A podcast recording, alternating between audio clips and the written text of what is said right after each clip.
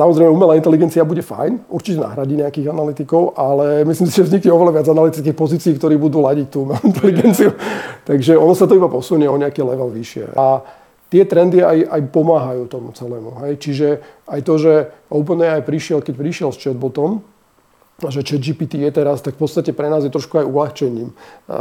Že my im ukazujeme, že pozrite sa, ale toto ide. Hej. Vy, vy sa dozviete tú informáciu. Ale ChatGPT nie je BI. ChatGPT nie je BI. ChatGPT nie je BI.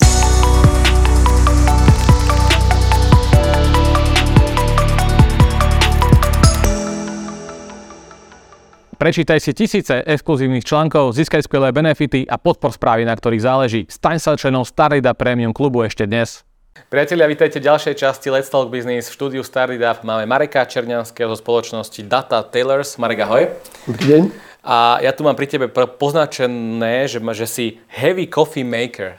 A takúto funkciu som ešte napríklad tu v našej relácii nemal, takúto funkciu pri mene. Takže povedz mi na úvod, úplne že na úvod, že, že čo si Marek Černianský heavy coffee maker, čo to znamená? Coffee maker je v preklade vlastne varič veľmi uh, ťažkej kávy alebo veľmi silnej kávy.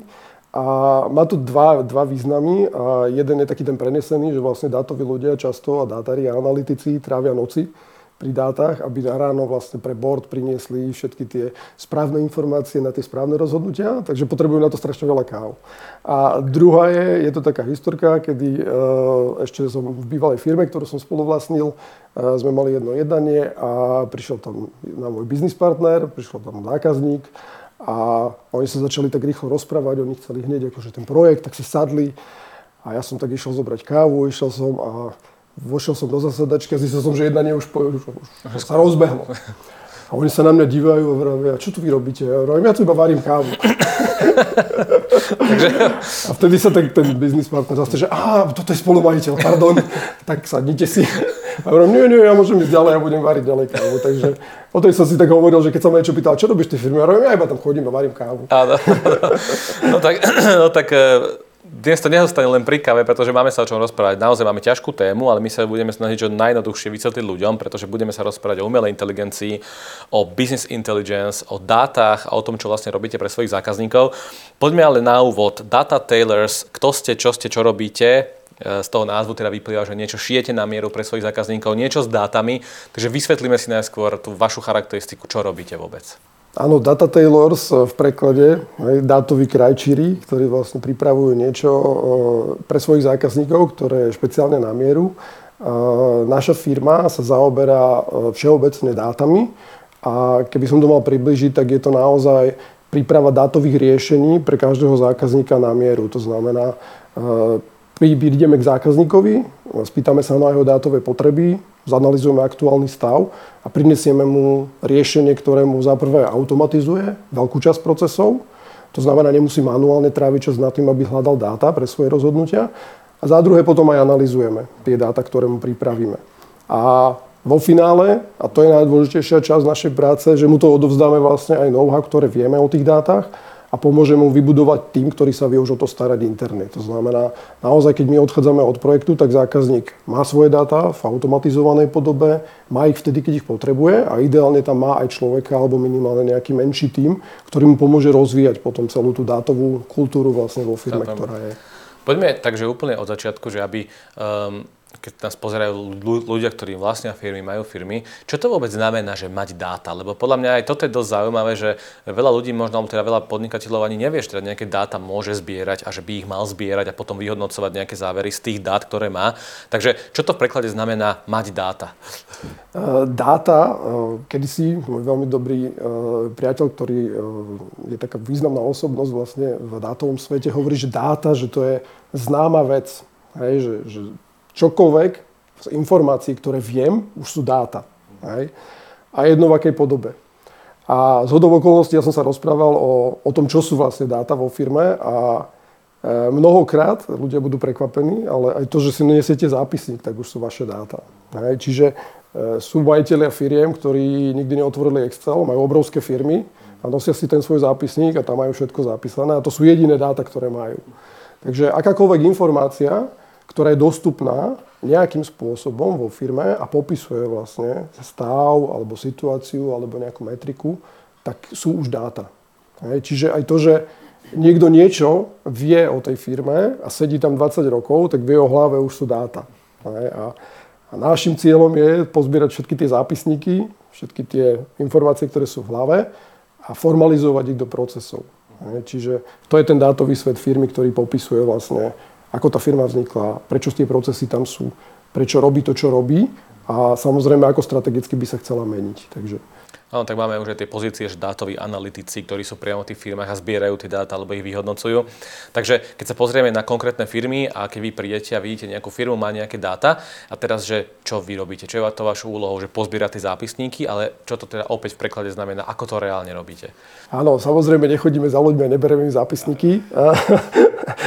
aj keď bol, bol aj takýto prípad, kedy aj, aj ja nosím zápisy, musím sa priznať, hej, aj v mojom zápisníku je mnoho vecí, ale samozrejme transformujeme ich do nejakých digitálnych častí. Ale to čo, to, čo je našou úlohou vlastne na začiatku, je pozbierať tie jednotlivé informácie na základe nejakej primárnej analýzy. To znamená, pýtame sa tých ľudí, že chodíme za nimi naozaj, čo robíte e, denne, akým spôsobom vlastne je ten váš bežný styk s dátami. Tam samozrejme sa dozvieme tú štandardnú situáciu, ktorú všetci poznajú, a to je ten Excel svet. Takže mám ten svoj Excel, tam si zapisujem nejaké veci a možno občas sa pozriem do nejakého interného systému alebo do nejakého, keď už je to pokročilejšie, tak toho dátového úložiska alebo skladiska alebo data warehouse a odtiaľ si berem nejaké informácie. My ideme od oddelenia po oddelenie a primárne teda našich zákazníkov je väčšinou investor, majiteľ firmy, ktorý chce vedieť vlastne, že, že aký je ten jeho dátový svet a on nám povie vlastne ten cieľ, hej, že vlastne on sa chce rozhodovať na základe dát a my hľadáme potom tie jednotlivé informácie u ľudí. A technicky, ako to potom prebieha, je, že vytvoríme vlastne e, nejakú štruktúru procesov alebo programov alebo nejakých softverových riešení, ktoré si potom vlastne berú denne alebo hodinovo alebo týždenne, ako to je nastavené, tie jednotlivé zdroje a potom ich spracovávame vlastne do nejakej ucelenej formy a vy vstupujete do tejto celej hry vtedy, keď tá firma už nejakým spôsobom dáta zbiera, alebo ešte keď nezbiera, vy, vy tej firme pomôžete tie dáta najskôr zbierať a až potom ich vyhodnocovať? Je to kombinácia. Je to kombinácia. Veľmi typický príklad bol, keď sme kedysi robili projekt, a to môžem asi aj povedať, bol to Philips, aj obrovská firma. A oni vlastne mali v princípe úplne novinku na trhu a potrebovali zistiť vlastne, ako ľudia reagujú a prišli za nami a povedali, potrebujem vyhodnotiť vlastne tento svet. A my sme povedali, e, existuje nejaká paleta dát, ktorá sa dá vyhodnocovať na základe našich skúseností. A spýtali sme sa ich vy ako experti, čo by ste chceli ešte viac vyhodnocovať. A oni nám povedali, dobre, chceli by sme nejaké reakcie ľudí, chceli by sme nejaké recenzie vlastne vyhodnotiť. Chceli by sme vlastne reakcie tých ľudí, keď sa stretnú prvýkrát s tým produktom. A to boli vlastne neznáme svety tých dát. Čiže my sme e, vytvorili taký mechanizmus a povedali sme im, že e, ktoré dáta máte, tak tie jednoducho doplním. A tie, ktoré nemáte, tak po tých budeme pátrať. Hej. A oni povedali, no my nemáme napríklad data z e-shopu vtedy, hej, lebo to bol ešte čas, kedy nebola. My sme vraveli, dobre, a je, je nejaký problém dostať data? A oni povedali, no oni nám to nedávajú, lebo to oni nikomu nedávajú. Tak uh, my sme jednoducho otvorili diskusiu, hej, napojili sme sa priamo na e-shop, povedali sme, tu je Philips, je to veľká firma a jednoducho prišli a povedali, že áno, takto uh, by sme to chceli vidieť. A my sme iniciovali ten proces a vlastne zautomatizovali sme z mnohých e-shopov aj z mnohých kamenných predajní. Dali sme tie dáta dohromady, dali sme tam potom diskusné skupiny, dali sme tam napríklad recenzie, keď ten človek videl ten produkt vlastne s hosteskou, stretol sa s ním, vyskúšal si ho. A takýmto spôsobom sme vytvorili ekosystém a nastavili mechanizmy, kedy oni si už potom iba poslali vlastne nejaké vyhodnotenie v nejakej tabulke, to si uložili na svoj disk alebo na svoj server a my sme to automaticky spracovali. Ano. E, čo týka tých samotných dát, tak aké dáta najčastejšie firmy zbierajú alebo by mali zbierať? Sú to, že akékoľvek dáta, alebo by som sa mal v tej firme zamerať na konkrétne nejaké dáta, ktoré by som mal zbierať, ktoré mi pomôžu ďalej v nejakom procese predajnom alebo marketingovom alebo čokoľvek? Hej, e, štandardne firmy sa snažia samozrejme zbierať predajné dáta, hej, lebo tam samozrejme e, je obrad a z obratu vzniká nejaký zisk. Hej. E, principiálne firma sa snaží vyrábať zisk, takže primárne zdroje tých dát sú väčšinou účtovné systémy alebo sú to nejaké predajné systémy, ktoré vlastne hovoria o tom, koľko mám zákazníkov, aké sú moje predaje a tak ďalej. Čiže to je, to je tá primárna oblasť, za ktorou väčšinou s touto prídu za nami, aj investori alebo aj majiteľi a povedia, dobre, koľko mám reálne zákazníkov, koľko mám tých predajov, akú maržu mi robia. Hej. To, je, to je gro našich projektov. Ale samozrejme, e, my vtedy dáme otázku, ako, ako počítate tú maržu. Hej. Z čoho vzniká, kde sú vaše náklady reálne. A tam už potom príde tá zapeklitá časť, kedy oni povedia, no, uh, ja sa spýtam, oni to sedí niekde v Exceli, alebo sedí to niekde v nejakom internom systéme a naši ajťaci vám to vyťahnú. A vtedy vlastne prídu tie otázky, ktoré my máme a to je, ako často sa viete k tomu dostať, či sú relevantné tie dáta teraz momentálne, či tie vzorce, ktoré používate, ktoré nastavil niekto pred desiatimi rokmi, či sú ešte pravdivé. A tak ďalej. Čiže tam samozrejme potom už nastáva tá druhá časť, okrem predajných dát, už sú potom aj tie nákladové dáta a potom ďalej samozrejme súvisia to, to čo som spomínal, reakcie od zákazníkov, hej, nejaké reviews, spätná väzba a tak ďalej. Čiže tých, ten, ten, ten, ten dátový svet sa potom postupne rozširuje od tých primárnych. A stretávate sa s čím? Že firmy zbierajú efektívne dobré dáta, alebo že je tam, že poviem to tak vulgárne, že bordel v tých dátach? Uh, to sú, to sú dve časti otázky. Hej. Prvá je, že či zbierajú efektívne dáta. A teraz v modernom svete už nie je problém nazbierať dáta. Hej. Ešte 15 rokov dozadu, keď sme prišli do firiem, tak bol veľký problém zbierať dáta. Hej. Mnoho vecí boli na papieroch, e, alebo práve v tých notesoch ešte.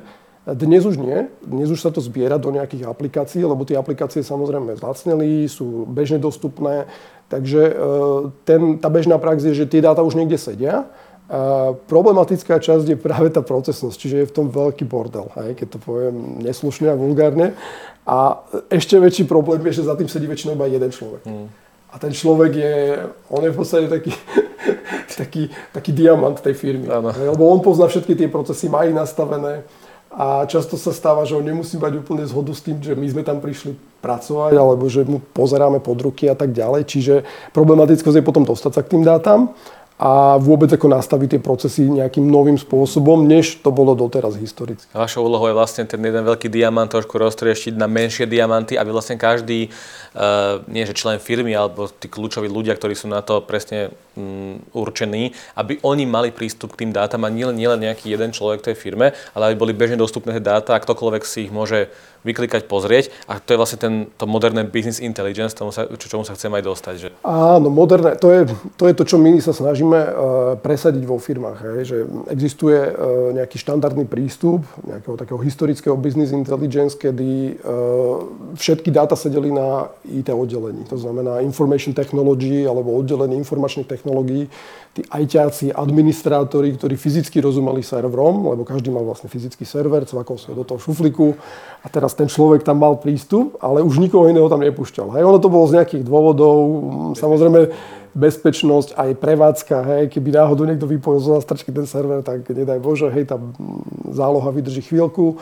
Čiže ono to malo nejaké opodstatnenia. Ale tí ľudia, samozrejme, on je to, tam je ten komplex vrátnika, kedy ja mám kľúč a teraz v podstate uh, kdokoľvek mi ide na ten môj server, čo áno, že to, alebo ten môj server, to nie je firemný server, tak to sú moje dáta. A teraz oni začali mať ten komplex eh, toho, toho, toho, toho, toho ochranárskeho vlastne mechanizmu, kedy uh, nikto nemôže šánuť na mechanický server, ale nikto nemôže šánuť ani na dáta. A v ten moment, keď už nikto sa nemohol chytať toho, tak majiteľ bol veľmi závislý od IT oddelenia. A potom vznikalo vlastne to štandardné BI, kedy on musel zadať vlastne analytikom nejakú požiadavku, analytici museli zadať požiadavku IT a IT oddelenie prinieslo niekedy po tom, čo vyriešilo všetky tie bežné produkčné problémy, aby server fungoval, aby mal zálohy a tak ďalej, tak sa dostalo niekedy k tomu, že im pripravilo tie dáta.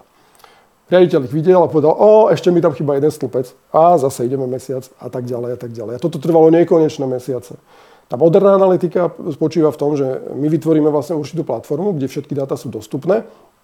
Sú dostupné v čase, v rámci dňa, v rámci týždňa a každý, kto chce v ten moment, tak by si mal vedieť si požiadať o tie dáta, tak ich dostane a môže ich analyzovať. Toto, si, to, toto si vysvetlíme, že ako to teda v praxi to vaše riešenie funguje. Mám, máme tu pomenovaný nejaký problém, to sme teda povedali, teda, že aby to nebol jeden človek, aby to nebolo na dátach ako takých závislé, aby a celá firma je závislá na dvoch, troch ľuďoch v IT oddelení. Takže čo je tým riešením, aby si vlastne ktokoľvek vedel tie dáta vytiahnuť? Ako to v praxi funguje? My najbežnejšie používame eh, rôzne ETL nástroje alebo vizualizačné nástroje, ktoré sa pripájajú priamo na dátové zdroje. Eh, našim najpreferovanejším nástrojom je Tableau, ale samozrejme na trhu je ich oveľa viac. Mnohé firmy používajú iné riešenia, ktoré môžu byť veľmi podobné. My sme sa rozhodli z toho dôvodu, že celá platforma nám ponúka vlastne unikátne riešenie od začiatku do konca. Volá sa to end-to-end, ja to nerad používam, lebo to je také, že ako môžem začať od end. Väčšinou musím začať od start a končiť od end, ale neviem prečo niekto to raz vymyslel, že je to end-to-end. Od konca do konca? Tak, je to o tom, je to o tom, že to riešenie, ktoré vlastne prinesieme, sa technicky, naozaj technicky pripojí na každú databázu. Keď si viete predstaviť dneska svet, bežné databázy v histórii boli nejaké DB2 od IBM, hej, boli tam Oracle, nachádzame všade Microsofte databázy, možno nejaké Teradaty veľké.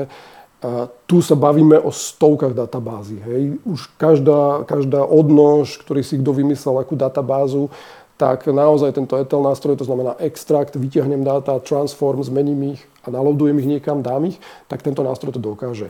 Začnem, potom si to upravím určitým spôsobom, to znamená, zanesiem do toho nejakú biznisovú logiku, hej, lebo tu väčšinou riaditeľe alebo majiteľe tých firiem alebo finanční riaditeľe majú a potom vlastne vizualizujem dáta. Výhoda je v tom, že zostávam na jednom mieste. Hej, čiže je to tak, ako keď som v budove alebo som v jednej miestnosti. Hej, ak si do jednej miestnosti poukladám krabice a poviem, že potrebujem niečo, tak je to najrychlejšia cesta, ako to dostať z tej jednej miestnosti, kde si to viem pozbierať. Keď to mám rozhodené po budove, to je tzv. ten, ten heterogénny systém tých jednotlivých, volá sa to, že modern data stack, jednotlivé nástroje, ktoré si môžem od jednej firmy zobrať e, na vyťahovanie dát, od druhej firmy si môžem zobrať na ETL, od tretej firmy si môžem zobrať na vizualizáciu, od štvrtej firmy si môžem zobrať na, na nejaké pokročilé, umelá inteligencia sa to dneska volá, hej, technológia alebo machine learning. Tak toto je tiež výhodné, ale samozrejme tam už mám určité vlastne bariéry toho, že niekto nemusí rozumieť tomuto nástroju, niekto iný nemusí rozumieť tomu. Pre nás práve tá voľba tábla je v tom, že jednoducho od začiatku do konca sedíme v jednom nástroji, e, toho klienta zaučíme iba na jednu technológiu. Mm. Nemusí vlastne, používať veľa tých škatúl. Tak, a tých škatulek nemusí mm. používať a vlastne aj jemu je jednoduchšie potom distribuovať vlastne po tom oddelení jednotlivé informácie. No a druhá časť je potom vizualizácia, to je kam smerujeme, že naozaj, čo sa týka vizualizačných vlastne stránok a tých jednotlivých eh, charakteristík, tak je to, je to absolútne taký diamant medzi tými nástrojmi. Hej, Že vlastne celá firma používa jeden nástroj a nemusia jednoducho mať 5-6 nástrojov, ktoré už potom má, máme v tom chaos. Áno, ono v podstate v histórii teraz posledných 10 rokov, ja to volám, že boli voľné peniaze, boli zadarmo, hej, tak sa investovalo, ale nechcem to, nechcem to dehonestovať do každej blbosti, ktorú niekto priniesol, uh, pretože mal na to klienta. Hej. Čiže uh, keď sme sa pozreli na mapu vlastne nástrojov pred desiatimi rokmi, tak mala asi tak, tak, tak, takýto štvorček to bol. Hej. Dnes, keď sa pozrieme, tak je to naozaj, sú to, to stovky a stovky nástrojov na každú, v podstate na každú vlastnosť, ktorú by ste chceli. A tie firmy fungujú, nejakým spôsobom dávajú zmysel, ale väčšinou riešia iba nejakú komplexnú jednu malú časť, hej, ktorú keď vyriešia, tak potrebujete zase ďalší nástroj. Hej. My sa snažíme doniesť jednoduché riešenie, ale ucelené. To znamená, aj keď, aj keď vlastne mm, tá firma sa rozhodne, že pridá inú databázu, že pridá niečo iné, že bude iné oddelenie vytvárať, hej, že má teraz bežne je marketing sales, hej, povie, že bude mať zákaznícke oddelenie, tak stále môže zostať v tom nástroji a stále bude vlastne obospodarovaná tým. To je pri tom end-to-end opäť.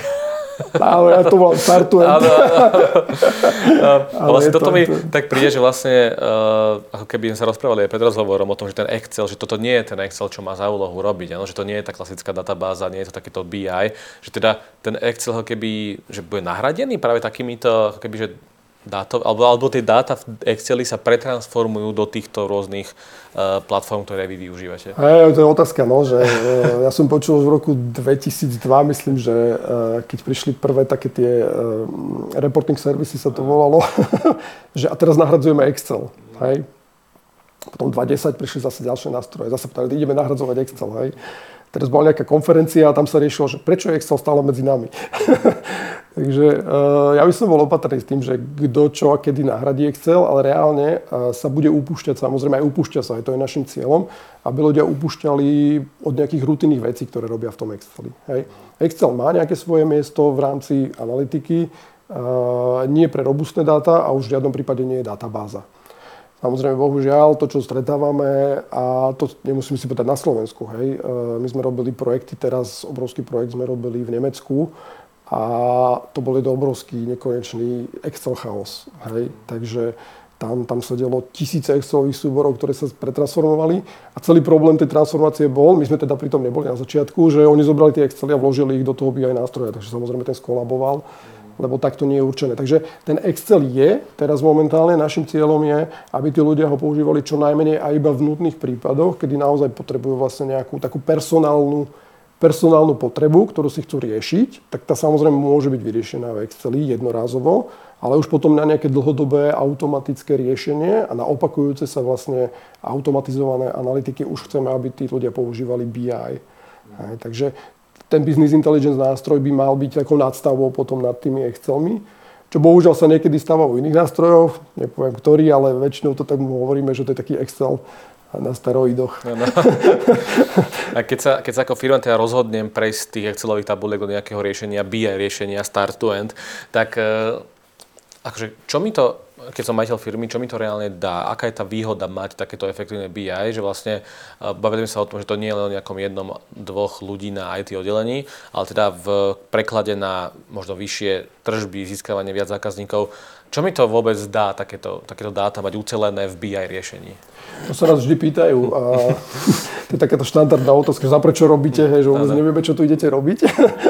A za druhé, že, že a čo nám to dá, hej, že tak ako vyčíslite to, hej, reálne, že dobre, že tak vložím do toho nejaké peniaze, nie je to úplne lacné, trvá to, hej, a, aj keď nie ako už kedysi, hej, roky, ale sú to mesiace.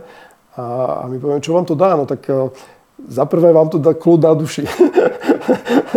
Lebo uh, reálne už nebudete musieť sa spoliehať na pocit, ale máte vlastne niečo naozaj reálne v ruke, na o čo sa môžete oprieť. To znamená, uh, meníme pocity vlastne na tie reálne výstupy. Na fakty. A ten fakt, ten fakt je neočkriepiteľný. Často teda, čo sa nám stáva u 9 z 10 projektov, je, že sa škriepia tí ľudia.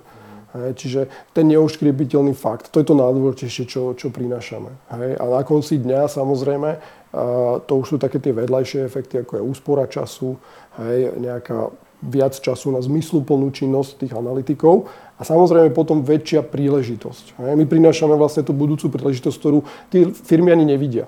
Lebo dáta prinesú v podstate pohľad na firmu, ako keby ste sa dostali von z kocky. Hej, že stojíte v nejakej kocke a teraz máte predstavu o tom svete vonku, ale to je iba váš pocit. A dáta vám prinesú to, že sa vlastne postavíte na tú kocku a zrazu vidíte všetky tie príležitosti, ale aj ohrozenia. Hej, stalo sa nám to, reálny príklad z praxe, kedy sme priniesli dáta a teraz investori boli strašne ako hr, že poďte rýchlo, rýchlo, musíme vidieť dáta, všetko dajte dohromady a za tri týždne máme board. Hej. My sme dali tie dáta dohromady, teraz sme videli, že je v nich veľmi veľký neporiadok, keď to poviem slušne. A povedali sme, ale my tie data vám neukážeme. My jednoducho si potrebujeme ešte sadnúť, zanalizovať si to, tak uh, obrovské ako problém, hej, že sa nejde za investormi teraz akože s dátami. Povedali, nie, my jednoducho musíme naozaj zanalizovať tie výstupy, aby ste si ich zle neinterpretovali, hej, aby ste neboli v tej svojej kocke, ale naozaj vyšli z toho sveta von.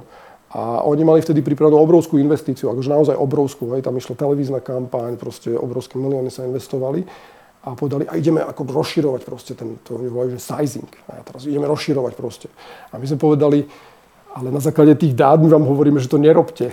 A teraz ako tam ako obrovský popras bol, aj ako strašný. Oni tú kampaň spustili a v polovici si pozreli tie dáta, tie naše výstupy, urobili si ten svoj board hej, a tak ďalej, a tak ďalej a povedali, dobre, zatvárame a zrušili mm. trh. Hej, akože expanzia neprebehla, Zavrelo sa to, znovu sa išlo nazad, akože zostaneme na, tom, na tej menšej časti, zoptimalizujeme tie veci.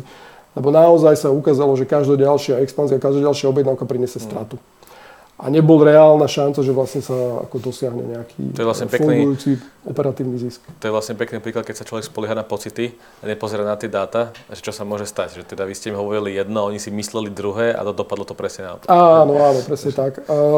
Je, je to bežná prax, kedy my naražame buď na obchodného riaditeľa alebo na finančného riaditeľa, hej, ktorí, oni si nosia nejakú históriu, ktorá mohla fungovať reálne ako, ako experti. My ich bereme vždy ako expertov. Hej.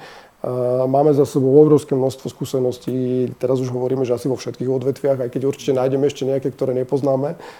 Ale vždy ich bereme ako tých expertov a na druhú stranu my im dávame vlastne také argumentačné ako výzvy a povieme, že a čo keď to nie je tak, ako si myslíte. Hej, a to sú na to dáta.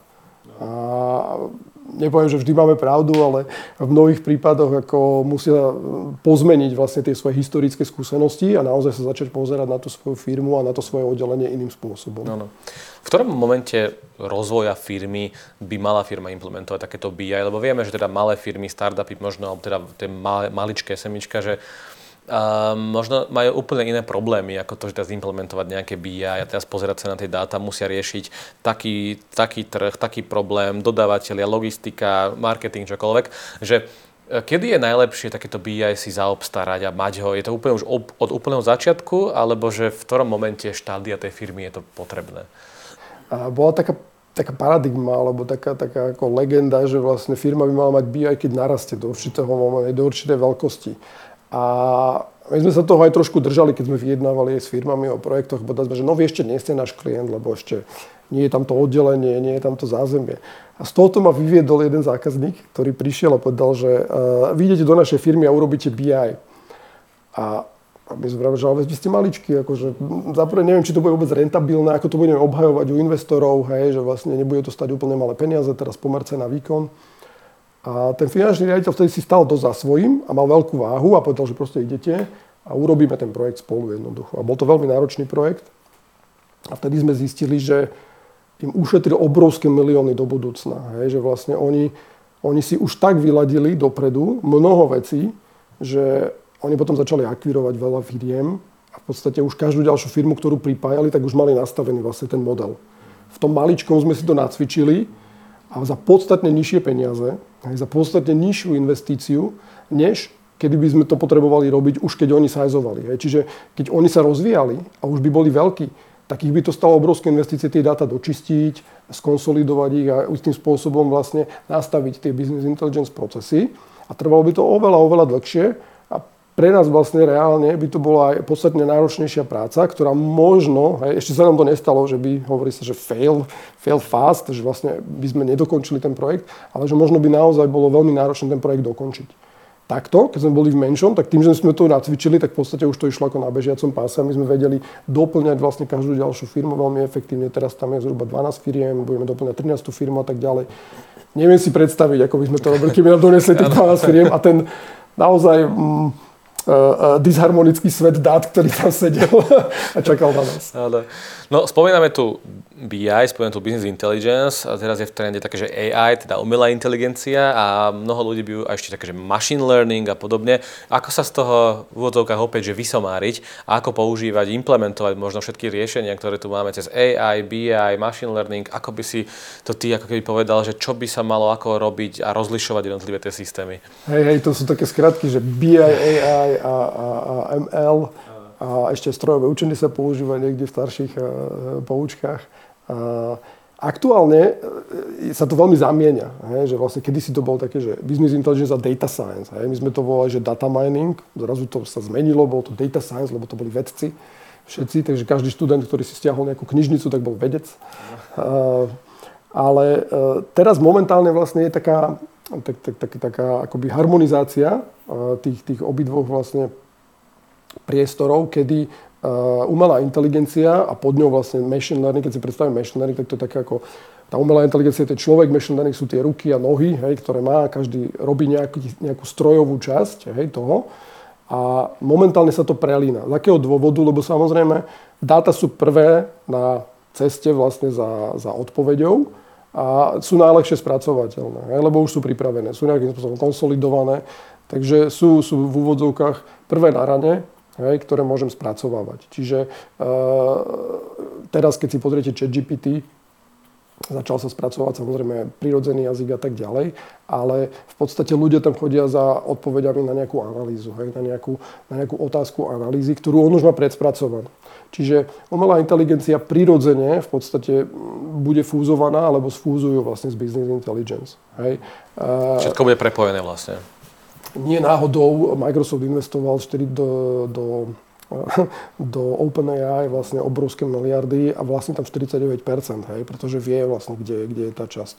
Salesforce takisto urobil obrovskú konferenciu s Altmanom, kedy na jednom podiu si definovali vlastne, ako budú používať OpenAI v rámci Tableau a v rámci Salesforce. Čiže každý vidí, že teraz je ten rozhodujúci moment, kedy vlastne sa mení svet, hej, business intelligence, mení sa svet dát.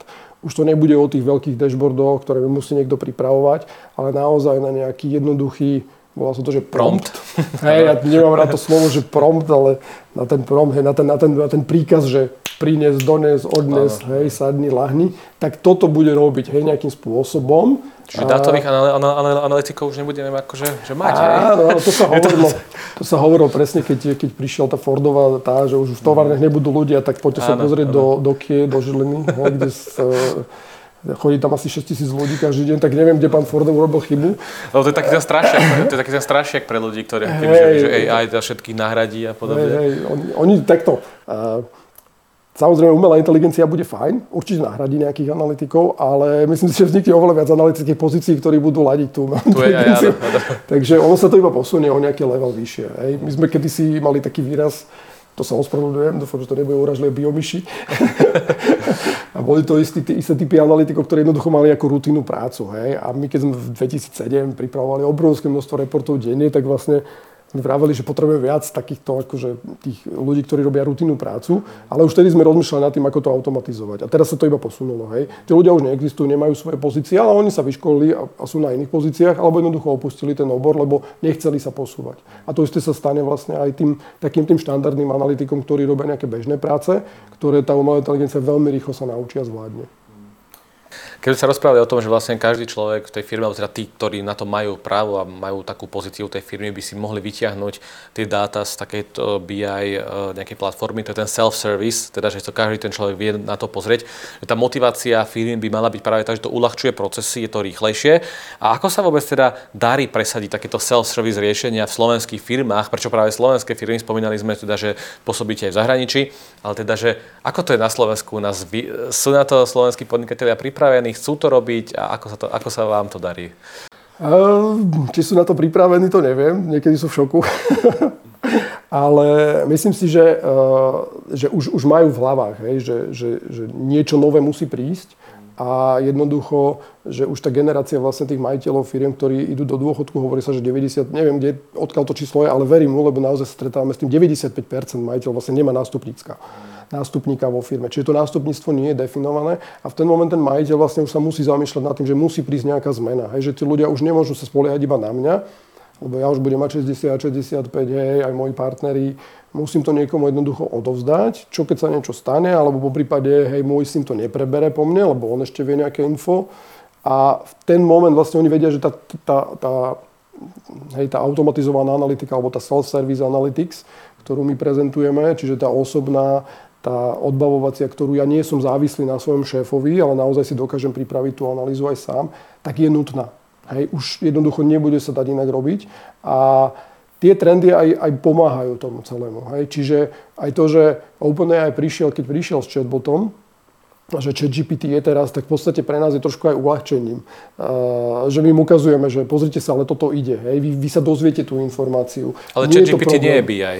ChatGPT nie je BI. ChatGPT nie je BI. ChatGPT je, zatiaľ je to umelá inteligencia istým spôsobom pre uh, základné otázky, ktoré sú vlastne k dispozícii na internete do roku, myslím, 2021 to je je predtrenovaný, ale nie je to niečo, čo by sa samo dokázalo veľmi rýchlo naučiť ďalšie veci, čiže ešte to nie je tá plnohodnotná umelá inteligencia, ale samozrejme už sú náznaky a tendencie, takisto aj tablo, ktoré my používame, vlastne bude prezentovať nejaký tablo Pulse, tomu hovoria, alebo tablo GPT, kedy vlastne automatizovane bude prinášať nejaké výstupy analytické. Čiže bez toho, aby ja som sa pozrel do dát, ja už budem mať pripravené ako ranné noviny, hej. Nikto nehľadá po celom svete všetky správy sveta a povie si, toto by ma zaujímalo ale jednoducho už ten server, ktorý má obľúbený, tak mu prinese. Hej, niekedy relevantné, niekedy fake news, každý, kto to má ako rád.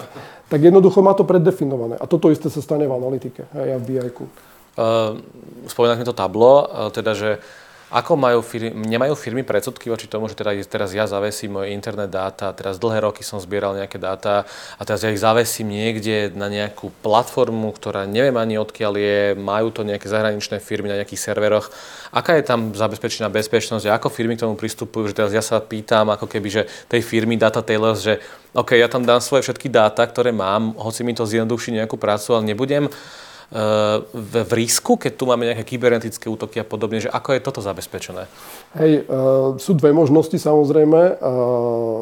Firma si môže postaviť vlastné dátové centrum, ktoré je obrovsky nákladné, musím povedať, že na Slovensku pravdepodobne žiadna veľká firma na to nemá ani rozpočet, ani, ani iniciatívy. Sú potom nejaké slovenské firmy, ktoré ponúkajú tzv. privátne serverové možnosti. To sa využíva veľmi často práve z tohoto dôvodu, že chcú to mať pod kontrolou, ale už to nie je ako hej, v ich vlastníctve, ale je to v nejakom prenajme. A potom je tretia možnosť, a to sú vlastne tie klasické serverové služby, hej, buď Azure, alebo uh, eh, AWS, alebo Eh, Google vlastne má svoje obrovské dátové centra, čiže je, je možno si vybrať z týchto, z týchto dátových, dátových centier. Čo sa týka zabezpečenia dnes, a to už je myslím, že aj dokázané penetračnými testami, je vlastne nebezpečnejšie nechať dáta na vlastnom serveri, ako vlastne v dátovom centre niekde vo Frankfurte alebo, alebo v Írsku. A tie dátové centra sú v Európskej únii, aj keď sú to americké firmy, oni splňajú vlastne nejaké európske štandardy. A teraz dokonca Európska únia Európska komisia už e, vydala nejaké také predbežné nariadenie, kedy sa budú riadiť úplne kompletne e, európskym právom. Takže my keď hostujeme, že dávame tie dáta, tak využívame väčšinou e, Dublin, lebo ten je aj lacnejší ako je Frankfurt ale sú datové centra v podstate po celej Európe. Vo Švedsku napríklad vzniká teraz obrovské datové centrum, ktoré je veľmi zaujímavé finančne. A čo sa týka potom financí, tak ten, tak ten vlastný server vlastne je oveľa ťažšie pre vás finančne zvládnutelný, ako je nejaký prenájom vlastne, ktorý tam je. Dáta sú zabezpečené, sú na jednej sajte väčšinou urobené, hej. Nemusí to byť na priamo vašom železe, hej, ktoré si môžete prenajať, lebo to je naozaj drahé, ale už tam je obrovské množstvo zabezpečení a napríklad Tableau vytvára tzv. sajty, hej, čiže je to akoby taký kontajner, ktorý máte zabezpečený dokonca dvoj, dvojstupňovo teraz. Hej, čiže každý užívateľ je na základe e-mailu, prístupu a zároveň aj cez mobilnú aplikáciu, tzv. autentifikátorom, keď vám pri každom je to ako banka, tak je takisto urobené aj Tableau. Hej, čiže pri každom zabezpečenom vlastne prístupe potrebujete zadať, ktorý vám príde v ten moment iba a už vyprší. A ja vypršievam, myslím, každých 30 sekúnd. Takže... Toto je vlastne tá ochrana voči uh, tomu externému prostrediu a tým dátam a ako firmy pristupujú možno k tomu, keď si povedia, že dobre, tak ja teraz dám tie dáta nielen môjmu IT oddeleniu, ale teraz sa ho keby tie dáta sprístupním mnohým ľuďom. Uh, nevnímajú to tie firmy tak, že teraz vidia veľa dát o mne ako o majiteľoch firmy a teda všetci budú vidieť, že čo sa deje vo firme a možno potom prestúpia ako konkurencii a tam to budú používať. Áno, to je ten starý prístup. To je ten starý prístup, hej, že, že firmy vlastne si ako zhrňovali tie dáta, aj ten ajťák, on väčšinou iba za majiteľom išiel, dal mu to na USB kľúči.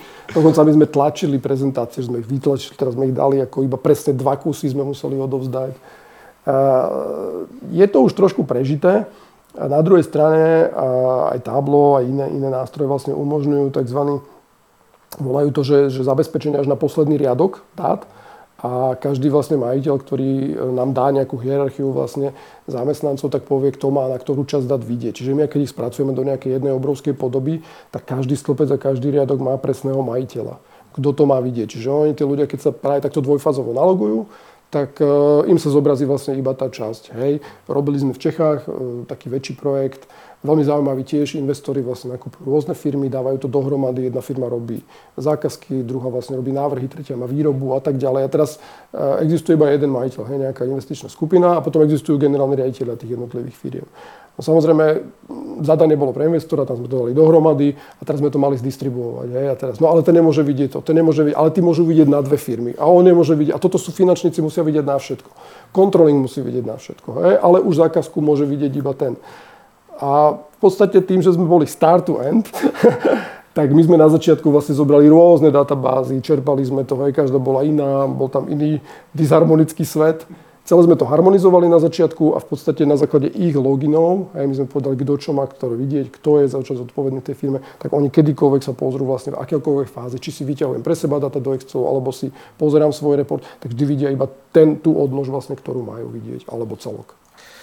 To je celkom zaujímavé a mnoho ľudí sa bude určite pýtať, že koľko ma takéto riešenie bude stať. Čiže teraz pri tej cene, že teda keď už sa rozhodnem, že OK, tak potrebujem nejaké svoje dáta automatizovať, potrebujem ich dať do jedného dashboardu od start to end a potrebujem v tom mať prehľad, lebo nechcem spoliehať na svoje pocity. Aká je tá investícia? Asi závisí, že čo všetko chcem. Áno, je to, že... hýbe sa to. Je to asi, že ako keď poviete, že koľko má stať auto. Áno. Hej, je to úplne to isté. Mm. Čiže naozaj, hej, keď chcete rýchle auto, perfektné, e, všetko vypimpované, tak samozrejme sú to obrovské peniaze. Keď sa chcete proste dostať z bodu A do bodu B, hej, a stačí vám nejaký základný Volkswagen alebo taká tá klasická Škodovka, tak samozrejme tam, tam sa pohybujeme úplne iných rádoch. Čiže keď poviem na začiatku to riešenie ako také, tak sa pohybujeme v nejakých desiatkách tisíc eur. Hej. Keď už to riešenie chcem mať naozaj obrovské a tie dáta sú veľké, lebo samozrejme o to sa odvíja potom poplatok za tie jednotlivé služby. Hej, tak tam už samozrejme tie firmy investujú iné peniaze. Hej. V priemere viem, že e, keď som sa bavil ako s máme takú komunitu dátarov hej, a oni povedali, že sú to firmy, ktoré sú petrolejárske, hej, majú obrovské dáta, majú 360 firm pod sebou a oni povedali, že vlastne keď držia tak pod tých ako 10 miliónov ročne hej, eur, hej, že, takže to je dobré vlastne, že akože sú ohodnotení. Sa nás pýtali, že, že či vôbec tu sú takí zákazníci. Hej. Samozrejme, že nie, ale, ale sú ako systémy, kde, kde, kde platia obrovské peniaze. Na druhú stranu sa dá optimalizovať. Hej, čiže aj dá sa urobiť dátový svet, keď my prídeme do firmy a povedia, toľko to platíme. A my teraz tak pozrieme na ten účet, že fú, tak, tak nám ukážte čo. Hej, teraz to tie oddelenie samozrejme je hneď v krči. A väčšinou za rok, keď sa tam mení niečo v tej firme a men, niekto sa rozhodne meniť tú kultúru, tak dostávame sa na úplne nižšie čísla. Hej. Takže samozrejme nie je to o tej investícii na začiatku, ale je to o tom, čo vás to bude stať do budúcna. A volá sa to, že a to existuje metrika, že total cost ownership of BI, hej, čiže nie je tá investícia na začiatku, ale koľko ma to reálne bude stať v priemere v troch rokoch. A tá celková investícia, sa rozpočíta, a k tomu sa pridá vlastne nejaký nárast marže, úprava, úprava nákladov. Príklad u toho, u toho klienta, kde sme robili, tak tam sa upravovali náklady, oni merali vlastne nejaké logistické náklady a tie naozaj padali po 100 tisícoch. Čiže oni šetrili každý mesiac potom, dajme tomu okolo 100 tisíc eur. To je asi to, čo sa nedá ani vypočítať potom to, že sa nebudem spoliehať na tie pocity, nerozbehnem televíznu reklamu, tak. neotvorím nový trh, kde spálim milióny tak. eur, ale viem sa spoliehať na data, ktoré mi povedia presne, či, či sa to oplatí alebo nie. Áno, zase na druhú stranu my hovoríme, že uh, to sú tie data-driven information. Uh, Aj tie sa môžu miliť, áno? A tie, nie, nie, tie sa nemilia, ale oni sú jednoducho v danom čase. Hej, hovoria o nejakom, o nejakom statuse. Na druhú stranu, hej, keď máte ekonomické cykly, musíte byť veľmi opatrní na tento extrémizmus data-driven, lebo samozrejme nebol žiadny prístup a potom bol extrémny data-driven. A to bola vec takisto u iného klienta, kde sme ich veľmi varovali pred týmto, že, že pozor na ten data-driven. Hej. My hovoríme, že musíte byť data-informed, čiže musíte byť, zobrať si tie dáta, byť nimi drivovaní, ale na druhú stranu sa informujte aj vedľa. Hej. Spýtajte sa ľudí, spýtajte sa nejakých odborníkov historických, ktorí sú tu dlho, spýtajte sa iných. Hej. Čiže rozhodiť si tie informácie a rozhodovať sa na základe zobrať 70% z dát, 20% z toho môjho expertného hľadiska a 10% toho pocitu. Hej? Lenže ľudia to väčšinou robia 90% pocitu a 10% radšej sa nepýtam. Áno, že čím. takže, takže tam samozrejme potom tak dopadne ten koktajl. Hej. Vedel by si aj možno porovnať, že napríklad spolupracujete s firmami, ktoré vlastnia, že Nemci, Američania, Briti, Slováci, Rusi, Maďari, že ktoré firmy takto, že podľa, podľa štátov, ktoré majú lepšie zorganizované a menej zorganizované dáta, že sú, je, dá sa to takto porovnať? Ja, no, všetci, všetci majú Excel. Všetci majú Excel, ale... Áno, ale, ale musím povedať, že uh, veľmi prekvapujúce bolo vlastne uh, zistiť, že čím mladšia firma, tak tým samozrejme lepšie sú organizované tie dáta. Hej, že uh, tí, tí, tie staršie firmy samozrejme, teraz momentálne robím na Slovensku veľmi zaujímavý projekt pre klienta. Včera som mal prezentáciu a aj som im hovoril, že vlastne pozerali sme na dáta, je bežné, že my už, keď vidíme 85% takých použiteľných dát, tak už vravíme, že to je vlastne úspech. Hej, že štandardne je to okolo 60, 90 povieme, že vlastne máte super dáta. A 95 až 100, tak my sa dostávame niekde medzi 98-9%, hej, že aby sme to urobili. Niekedy tá cesta je ťažká, zbytočne investične náročná, takže to nerobíme. Ale naozaj, čím mladšia firma, to sa včera stalo, že pozreli sme dáta a naozaj 98-99% bolo použiteľných, krásnych, funkčných, sedeli a bolo to dáta za 10 rokov. Takže to je, to je extrém, hej, ktorý sa môže stať, že 10 ročné dáta ľudia sa boja používať, lebo jednoducho nevedia, čo sa vtedy dialo. No ako sa to hovorí, že aj obuvníkov uh, syn chodí bosiel, tak, tak nejak. Ako v Data Tailors, vy zbierate, zbierate vaše vlastné dáta? To som čakal, to som čakal túto otázku. No samozrejme, obuvníkov syn áno, áno, lebo že Kovažovickou byla bieha nepodkúta. Záľudná otázka. Hej. Uh, nie je úplne na mňa, lebo nemám na starosti datové projekty v Datateors, ale vytvoríme takúto pozíciu. Každopádne, uh, my používame Salesforce. Hmm.